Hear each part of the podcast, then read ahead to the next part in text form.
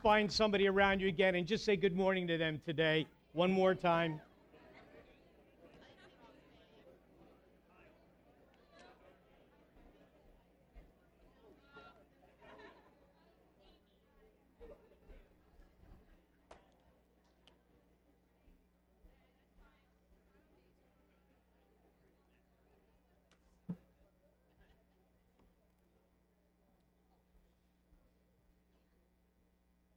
Well, good morning. Good to have you here today visiting with us for the first time. Thank you so much for being here. I'll try to keep my message under 2 hours today. You know, after the kids are up here and you see how they're so cute, sometimes I just feel like getting up here and picking my nose and seeing, ooh, that's great, that's cool. But we do believe in preaching and teaching the Word of God.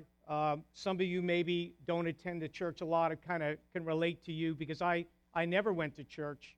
And my parents were not churchgoers, and I was very successful in the medical diagnostic field. I was asked to administrate a church, and then realized I had a call of God on my life, and then living in New Jersey, and then coming up here, 29 years ago, was like going into the mission field after living in a pretty populated area of New Jersey. So I can relate to you. If you're here, you're not really a churchgoer, trust me, I've been there, I know what that's like. But I can just tell you this, God's good, God is real. It's better with God, with Jesus Christ, than it is without Him.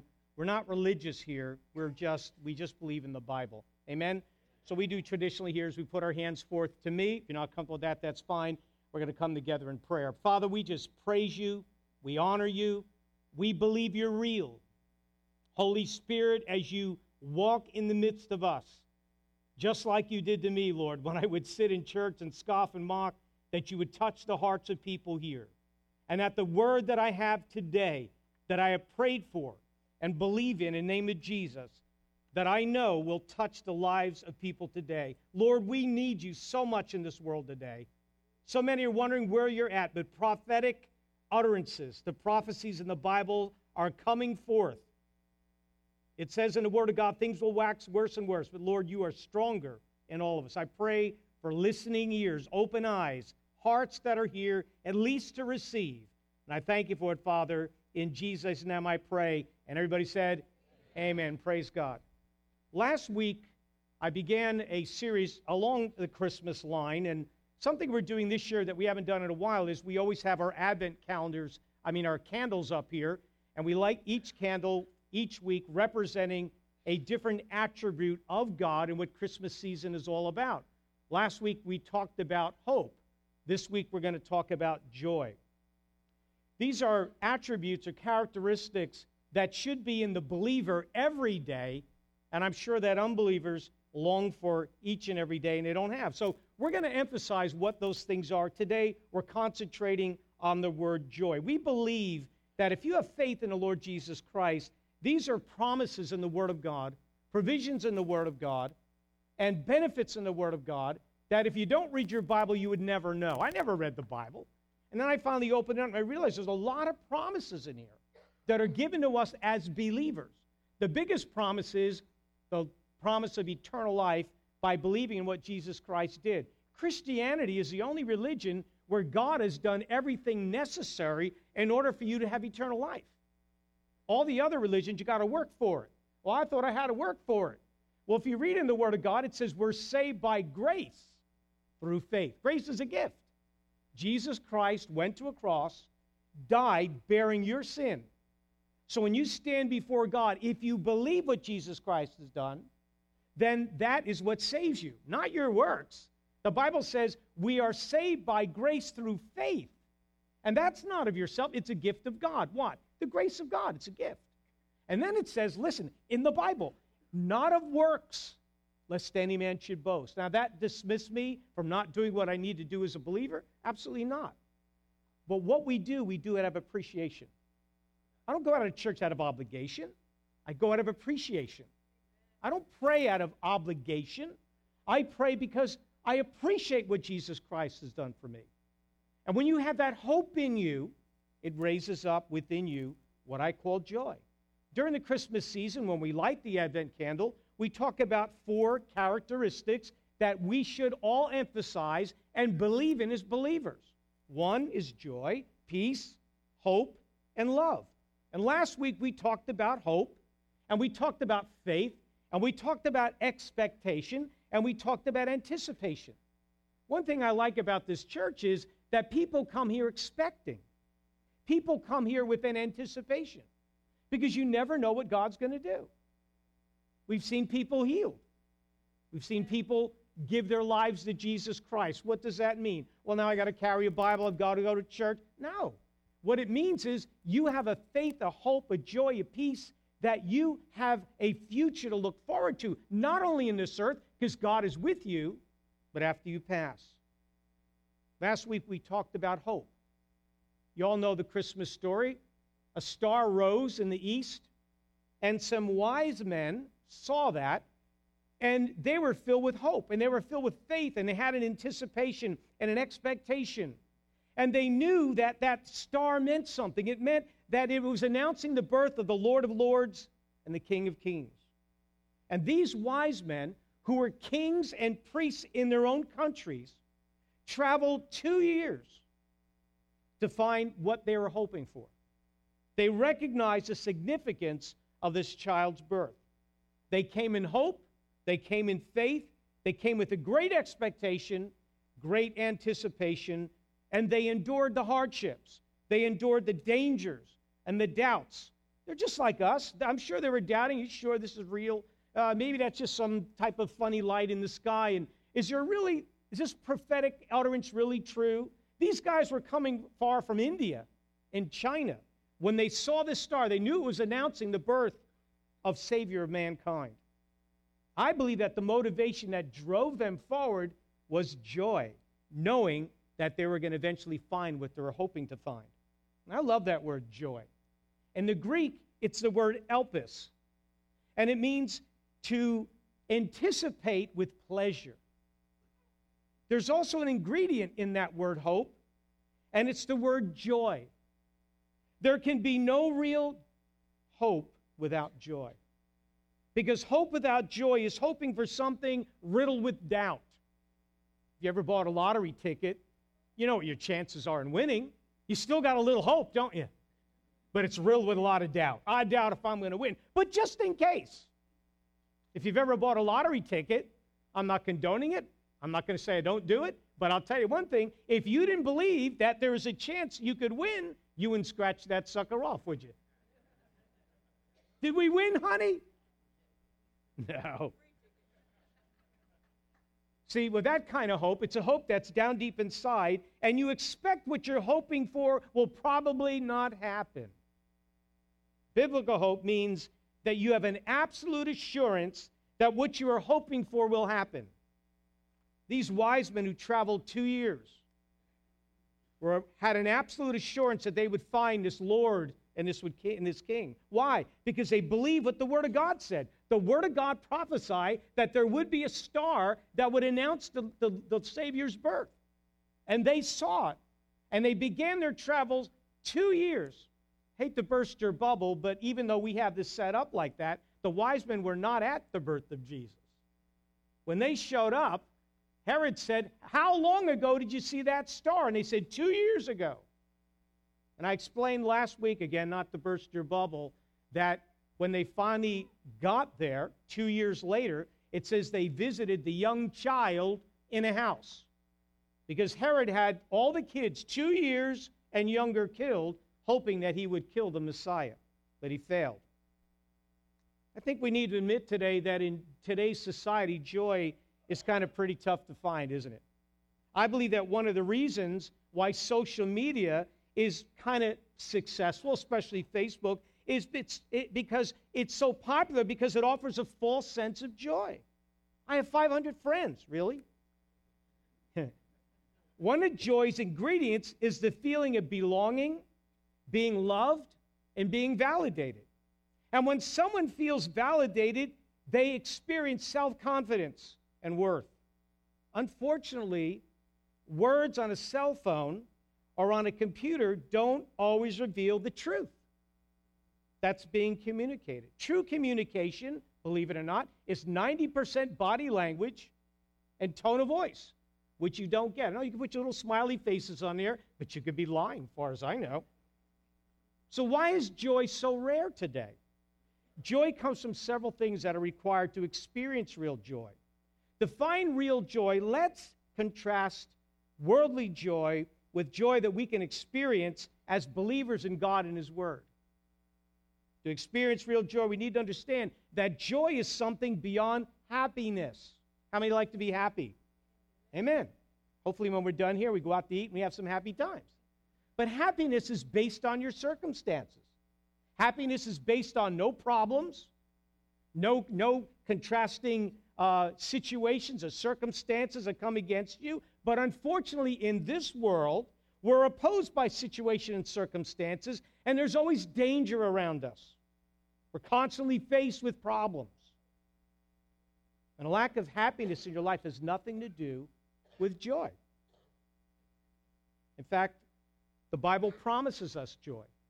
When the angels appeared to the shepherds at Jesus' birth, they said, "Do not be afraid. I bring you great news of great joy." We say great joy. Now, what they spoke should be, but we don't see it a lot. In the Bible, John 15:11 says this, that God promises us, Jesus says, that my joy may be in you, that your joy may be complete. That was a promise by Jesus, that He would give you joy in this life, and it would be complete. Yet so many people don't experience it. That's John 15:11. Biblical joy is more like a foundation on which your life is built, rather than a temporary, ever-fleeting feeling based on outward situations or circumstances or experiences. So let's contrast worldly joy or happiness with the joy that God promises us. You know, when people used to say to me, "Oh, you need to get born again," I know what that meant. You need to receive Jesus. What the heck does that mean? Oh, you need to do this. All I thought was that all you're telling me is I'm going to burn in hell. I'm going to hell because I'm not like you. And honestly, I don't want to be like you, because they would knock on my door and go, "You can be just like us." I'm going, no way. No way. But when I read my Bible and I kind of find this stuff on my own, I found that, man, there is something to believing that Jesus Christ is the Son of God and receiving Him as Lord and Savior. It actually produces a confidence and a joy in you that no matter what's going on around me, God had a plan. He told us things were going to get like this. But He said, don't let that bother you, because I'm ever with you, and I will never leave you nor forsake you. Well, Pastor, why are all these things going on in the world that seem bad? Because there's a devil. See, people don't want to talk about the devil. Our kids will go to the movies, and they'll see all types of satanic and evil things, evil people, and they believe it. But we don't believe in the devil anymore, and I don't like lifting him up, but there is an enemy. Jesus said in John chapter 10 and verse 10, the enemy, the thief, comes to steal, kill, and destroy. Jesus said that. He said, but I have come that you might have life and have it more abundantly. I'll take that life. And folks, let me tell you, abundant life is not necessarily meaning you have 10 cars or a big house, whatever. God bless you if you got that. That's good. And God wants you to be blessed. But abundant life to me is happiness, fulfillment, joy, peace. And I'll take all the other stuff with it. But if I don't, it's okay. And the worst thing that can happen to me on this earth is I will pass. Death is not something to fear. All death is you, the real you. I want you to go home tonight, excuse me, and lie down and tell me where you are. Are you in your head? Are you in your stomach? Or in your fingertips? Your spirit possesses you, the human spirit. When you die, your body ceases to exist, and your spirit will leave, the real you, leaves, and according to the Word of God, we go immediately with Jesus. And according to the Word of God, eventually you get a new body. I'm going to be 6'6", and I'm going to be ripped. You're not going to know me. Say, I'm going to get a new body. Amen. Joy has several ingredients. Anyway, I found out that being saved, being born again, receiving Jesus gives me a lot of confidence, a lot of faith, a lot of hope, And when I screw up in life, and we all do, and I have, we all have, that God forgives. And God forgives and forgets. And I'm so glad that I got off my judgment seat and stopped judging other people, because we're all at the same place, guys. All of us. The Bible says all have sinned and fallen short of the glory of God. Yeah, but your sin's greater than my sin. I don't see any degrees of sin in the Bible. Has anybody in this room ever lied? God's watching. If you didn't raise your hand, you already lied. Now you can raise your hand. We've all, and lying, according to God, is just as bad as doing something else really bad. Sin is sin, and God forgives us of that sin, and we need to forgive one another. Let's talk about these ingredients of joy. The Bible promises me joy, because without hope there could be no joy. And the Word of God promises us daily hope, daily hope. It's a wonderful, wonderful scripture found in the Word of God. I want to read it to you. And anything you read in the Word of God, whether it's written for somebody else, it's God also talking to you. It says in Jeremiah 29, verses 11 through 14, listen to this. This is God's Word. For I know the thoughts that I think toward you, says the Lord, thoughts of peace, not of evil, to give you an expected end. In other words, a hope for your future. Then shall you call upon me, and you shall go and pray unto me, and I will listen to you. And if you seek me and find, and if you shall seek me, and you shall seek me and find me, when you shall search, when you seek me with all your heart, blah, blah, blah. I'll say that again. And you shall seek me and find me when you shall search me with all your heart. Say that 10 times. And I will be found of you, says the Lord, and I will turn away your captivity. I've heard people say, "When my captivity, man, life's great." No, you're not. God turns our captivity. What does that mean? Well, are you captive by fear? How about anxiety? How about worry? How about addictions? How about depression? These are things that hold people captive, and they're not of God. And God wants you free. I want to be, and I've made mistakes, so have you. God wants us to be, with all our failures, walking billboards. Hand me a tract. Somebody hand me a tract. Threw it away. But you can be a living tract.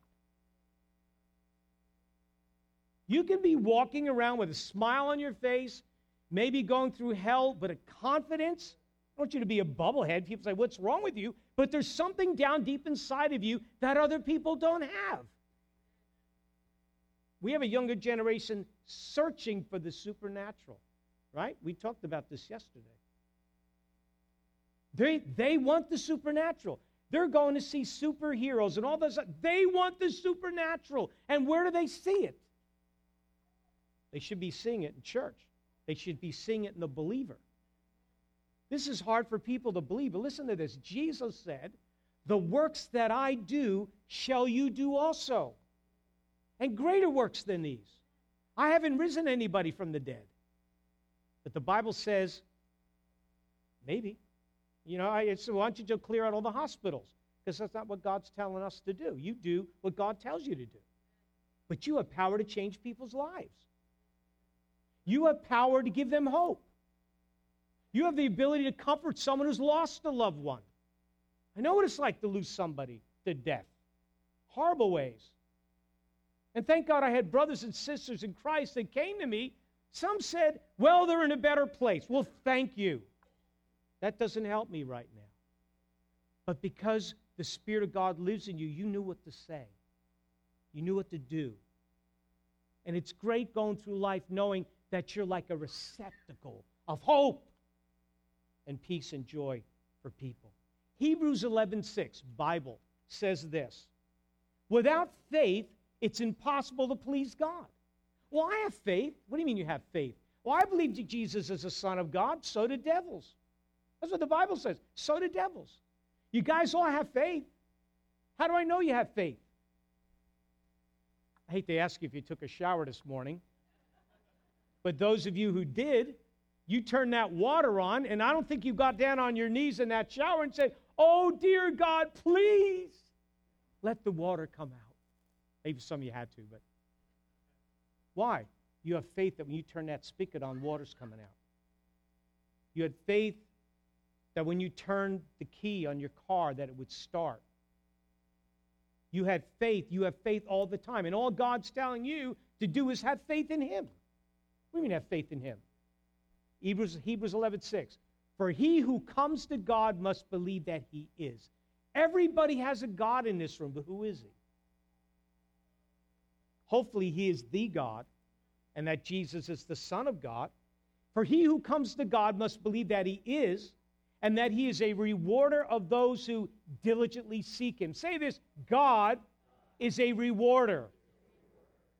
Please stop saying that God gives, God takes away. Stop that. Stop saying that God causes all these horrible things in the earth. Why would anybody ever want to believe in God when God causes hurricanes and horrible things? Why does he allow them? Because he gave man free will. He gave us the ability to help people. I think if God had his way, he would stop all this nonsense. But there's a plan going on I don't understand yet.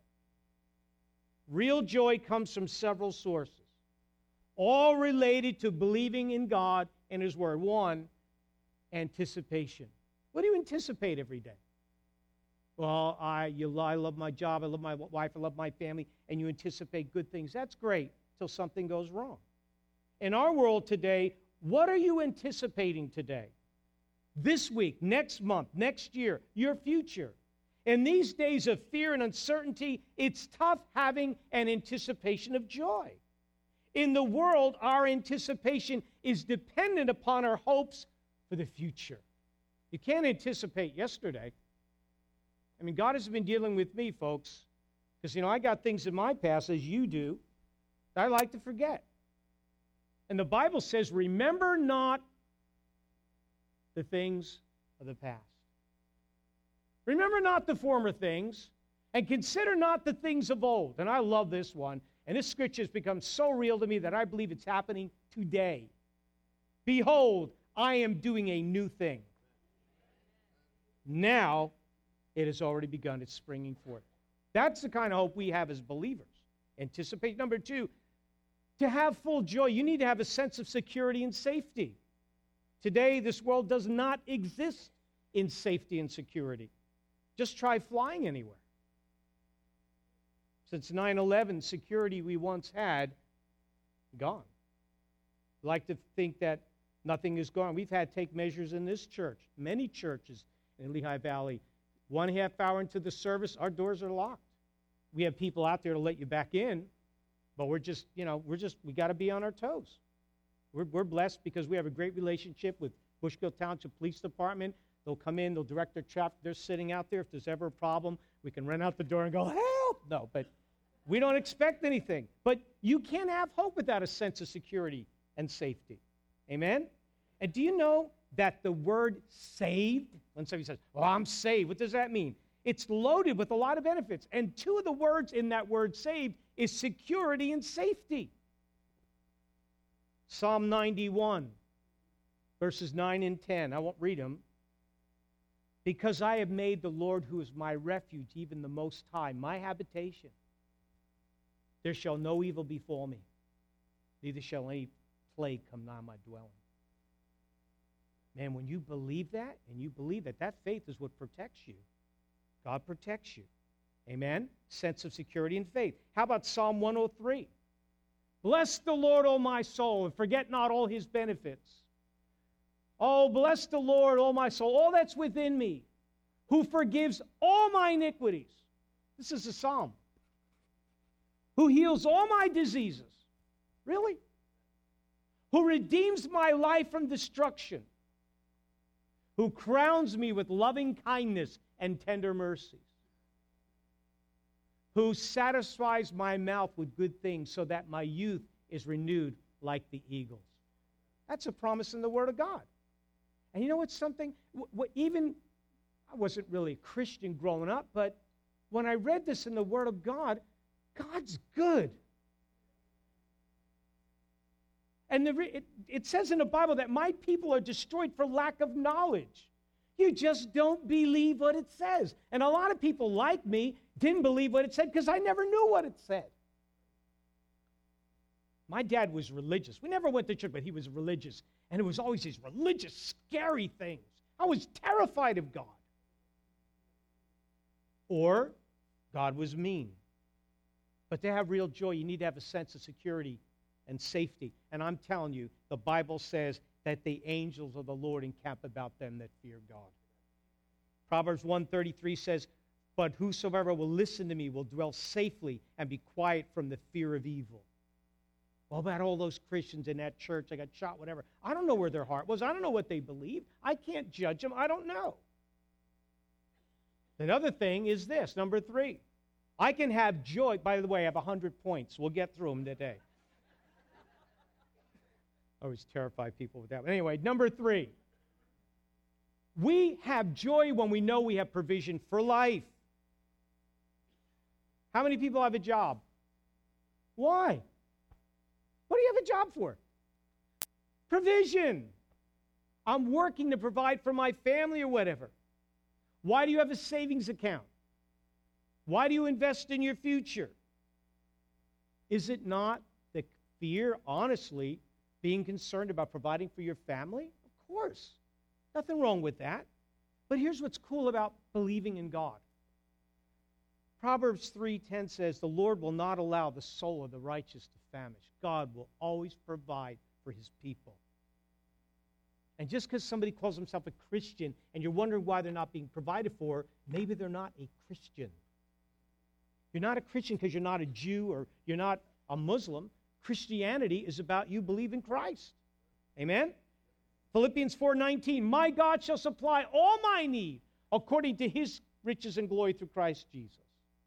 Hope, faith, joy. I can have that because God will supply my need. Number 4, you cannot have joy without self-worth, without validation. We always want to be in a position of prominence. There's nothing wrong with that. Why do I exist?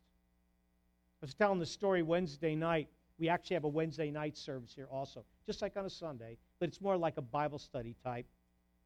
And I was telling the people that I was going down 33 one day, and we were going kind of slow, and there was this girl in the car next to me. And I'm thinking, man, she is in a stadium singing before tens of thousands of people in her mind. Like you've never done that in the shower. Self-worth. We always want to feel validated. We want validation. We want to feel like we're in a position of prominence. Why do I exist? In this world, we struggle for recognition, love, respect, self-worth from others. It's incredible how much time and money we will spend to fit in. Ask the people in this church. I don't wear jeans to preach in. I used to wear three-piece suits, but I didn't fit in anymore, I was told. So I'm trying to fit in. I need a razor blade, though, so I can slash these jeans up. Self-worth. It's interesting. I have to read this Bible scripture to you. It's so good. It's found in Galatians chapter 4, verse 7. Galatians is a letter written to the church at Galatia. And it says this, "But when the fullness of time was come, God sent forth his Son, made of a woman, made under the law, to redeem them that were under the law." In other words, the Old Testament's gone. You know, 10 commandments. I've been redeemed from that we might receive the adoption of sons. If you believe that Jesus Christ is the Son of God, if you believe in God, if you believe what Jesus has done for you, you've been adopted. I've heard people say, "Oh, I feel bad because I feel adopted." Listen, when I got born, my parents got stuck with me. If they didn't like me, they couldn't return me. They didn't have a choice. If you were adopted, you got picked. They looked in that window, ugly, ugly. "Oh, man, I want that one." I'm sorry, that's mean, but you know what I'm saying. "I want that one. I want her. I want him." And that's what God did to you. He said, "I want you." And how does that happen? "Jesus, forgive me of my sin. Please come into my life. I believe you are the Son of God." Adopted. It's too easy. It is too easy. That's what the gospel means. Too good to be true. Too good to be true. So God validates you. Let me finish the scripture. So you might receive the adoptive son. Because you are sons and daughters, God has sent forth the Spirit of His Son into your hearts, crying, Abba, Father. I can call Father God, the creator of all the universe, Daddy. Wherefore thou art no more a servant, but a son. And if a son, then an heir of God through Christ. This Bible, especially the New Testament and the Old Testament, is a will of God. It's the testament. And if someone in your family died and they left you $1 million, well, let's put it sorry. They write a will and say, they're going to leave you $1 million. When do you get the $1 million? When they die, not when you die. Christians on this earth believe, well, I can't wait to die so I can get the benefits of being a believer in God. No, when Jesus died, the benefits that are in the Bible became yours.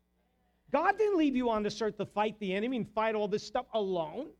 He knows what we go through. And He's given us all that we need to win. So God validates you.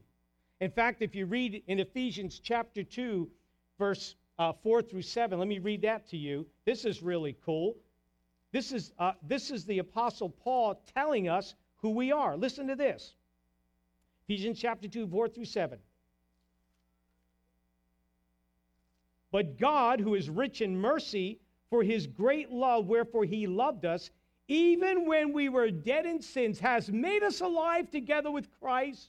For by grace are you saved, and has raised us up together and made us sit together in heavenly places in Christ Jesus, that in the ages to come we might show forth the exceeding riches of His grace and His kindness toward us through Christ Jesus. This isn't when you die. This is now. God sets you in a place of prominence and validation in His eyes, so you can go through life with your head up saying, I serve the Most High God. Now, I'm not going to stand up in my office and say, I serve the Most High God. You'll probably get fired, but down deep inside, I'm validated. I feel good about it. I have self-worth. Why? Because the creator of the universe said, I'm seated in heavenly place. That's a place of authority. It's a place of prominence in the eyes of God.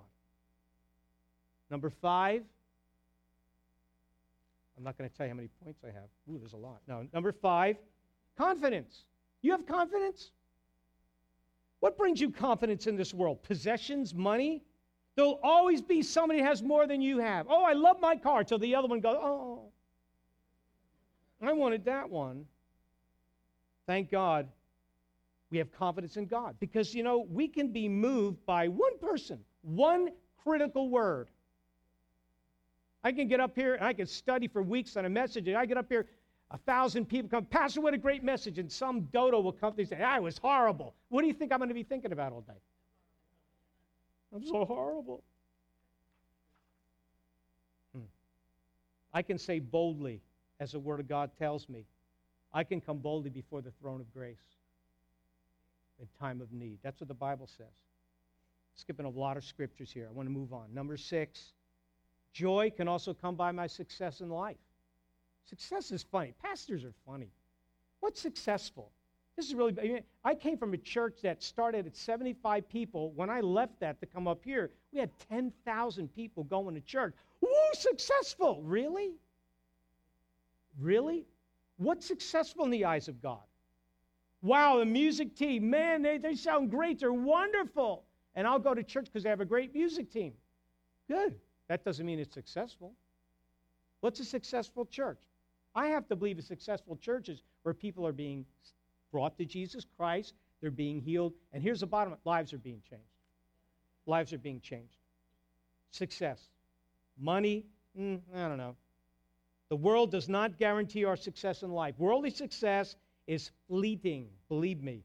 Here today, gone tomorrow. Ask Tiger Woods. Anybody hear a guy by the name of Howard Hughes? Richest man that ever lived, he died an animal because he had nothing to be but success in life. 1 John 5:4 tells me that our faith causes us to overcome in this world. That's being successful. Psalm 1 says, I love Psalm 1. Blessed is the man who walks not in the counsel of the ungodly, nor stands in the way of the sinner, nor is seated in the seat of the scornful. But his delight is in the law of the Lord. And in it does he meditate day and night, the good times and the bad times. He shall be like a tree planted by the rivers of water, who bears his fruit in season, and his leaf will not wither. Man, I love this part. I was successful in the business world. I was.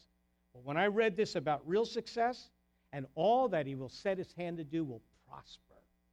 That's a promise from God. I thank God for all these guys that are prospering in sports and in business are finally saying, I give glory to my God. I love when they interview these guys that, you know, they made 5 touchdowns in a game or something. And they said, what do you attribute your success to? I give glory to God. Okay, let's move on to a commercial. Success. 7, joy comes when you can trust in something bigger and better who will have your back. Who's that for you? Who has your back? Who's bigger and better? Who the heck is bigger and better than God? And he has your back. Your bank. Proverbs chapter 3, 5, and 6 says this. Trust in the Lord with all your heart. Lean not on your own understanding. Acknowledge God in all your ways, and he shall direct your path. Now, I'm not a robot. I'm not an idiot. God allows me to go, but I'm saying, Lord, I say every day, Lord, if I do wrong, I shall hear a word behind me saying, this is a way, walk ye in it. When I turn to the left hand, to the right. When I take a step, I'm believing God that he is directing my step. If I'm stepping the wrong way, he's going to turn it the other way. And believers, if you're in this church and you wonder, well, I had planned it this way, but for some reason went this way, understand God has everything under control. And finally, we say amen, finally. Joy comes from fulfillment. Oh, my word, fulfillment. What in this world brings you total fulfillment? Like everything else in the world, worldly fulfillment is fleeting. And you'll find that what brings you fulfillment today will not last very long. I remember those days. Doing what God asks us to do and knowing that you obeyed him brings a fulfillment. Do you know that God created you? You may not believe that. Listen, I came out of the medical field. If you think this, when you think about a baby being born, what all has to come together, you tell me that's an accident. It's incredible. The babies are formed and knit. Everything, the circulatory system, the liver, the heart, all these things have to come together. That's why I really knew that there had to be something bigger and better than what man had. And I realized that success in the field I was in was never going to bring me fulfillment. There had to be something else. And you're going to find that in the Word of God, there's so many promises that you will be fulfilled and you'll feel good about your life when you know, despite all the hell you may be going through, there's something bigger and better coming tomorrow. Amen? So try doing something that God says to do and watch the fulfillment you're going to get, because that's what you're created to do, giving of your time and your talent to God and others. That's the purpose of church. I never went to church, but I realized church, God says in his word, go to church. What do you mean go to church? Yeah, forsake not the assembling of yourselves. That's what the Bible says. What do we come together for? Because all the crap, that we go through in life and all the horrors we face in life, we can come together and lift each other up and talk about God and encourage you. I've been through stuff. Hey, I've been there. Let me tell you about how to get out of this. And we come together and we're like family. That's what this is about, family. Hope your church is like family. All these ingredients that we've talked about are for building our joy in our life. And this joy isn't moved by opposing situations or circumstances in your life. This joy isn't moved by the problems you're going to face in life. Having faith in God and his word will help you overcome them. The book of Nehemiah, I'm sure you read that. This guy was told by God he wanted to rebuild the walls of Jerusalem. And the Lord told them the joy of the Lord will be your strength. That's what helps you get through the stuff we go through in life. You're never going to experience real joy, folks, apart from God. What foundation are you building in your life? Where do you place your trust and your faith? What do you depend upon? Upon man or upon God? You know, when I see about all the things going on in this world, I was talking about this Wednesday night. I just go outside, and I looked up in the moon. And I said to myself, do you realize that's the same moon that Julius Caesar looked at? It's the same moon that Jesus saw. It's the same moon that way back in history, the same moon. Nothing has changed. God is stable. God is our foundation. The wind still blows, the clouds still come, the snow still comes, and we can't do anything about it. God still exists. God is still there. He laughs at all our accomplishments and stuff. Even though things are changing, I have to go up and I look up in the sky and I look at the stars and I say, you know what? You've been here since creation. And I trust in you, Father God, with my life. All who place their confidence in God will never be disappointed. Now, not to make you uncomfortable, but I close every service this way. I want every head bowed, every eye closed. And you can say, hallelujah, he's done.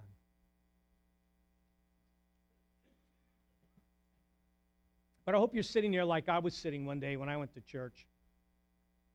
My cousin and I, who is also now a pastor, which is a joke, used to sit in the back of the church and mock the choir and mock the pastor and make all type of comments under our breath. And one day it sunk in. This stuff is real. God is real. If you think someday you're going to stand before God, and you will, and you're going to tell him all the great things you did, I got news for you. His son is standing right next to him with scars in his hands, scars on his head. And the father looks over at the son, knowing that his son suffered and died for your sin, and you're going to stand up and talk about all the great things you did? This became a reality to me. Let me put it to you this way. This is one thing I noticed. I knew this stuff was real. Every time somebody hit their hand with a hammer or did something, slammed their finger in the door, they always went, Jesus Christ. Why didn't they say Buddha? Or something else. Why didn't they do that? Why is it always Jesus Christ? I get around people, Jesus Christ. I'm under breath. They go, amen. Hallelujah. There's something about that name. Get in a group of people. Talk about spirituality. Oh, everybody's talking about it. Talk about God. Everybody talks about it. You mention the name of Jesus, look out. Everybody gets a heebie-jeebies. Oh, you're one of those guys. What's the matter with Jesus? Man, there's something about that name. When we stand before Almighty God, the Bible says there's only one mediator between God and man, and that's Jesus Christ. For by grace are you saved through faith. Faith in what? Faith that this man Jesus gives up his deity, goes to a cross, and takes upon the sin of the world, the most horrible death a man could experience. I can't imagine. He was punished for my mistakes. And I say, thank you, Jesus. For all who call upon the name of the Lord shall be saved. And folks, you won't be standing there with your wife or your friend or the people sitting right next to you in church today. You'll be standing before God yourself. And there's only going to be one thing that's going to save your butt. Excuse me. What have you done with Jesus on this earth? For by faith, in the grace of God are you saved. For with the mouth man confesses, and with his heart is believing. So we're going to say a prayer. Some of you may not pray it. I hope some of you do. The Bible says if you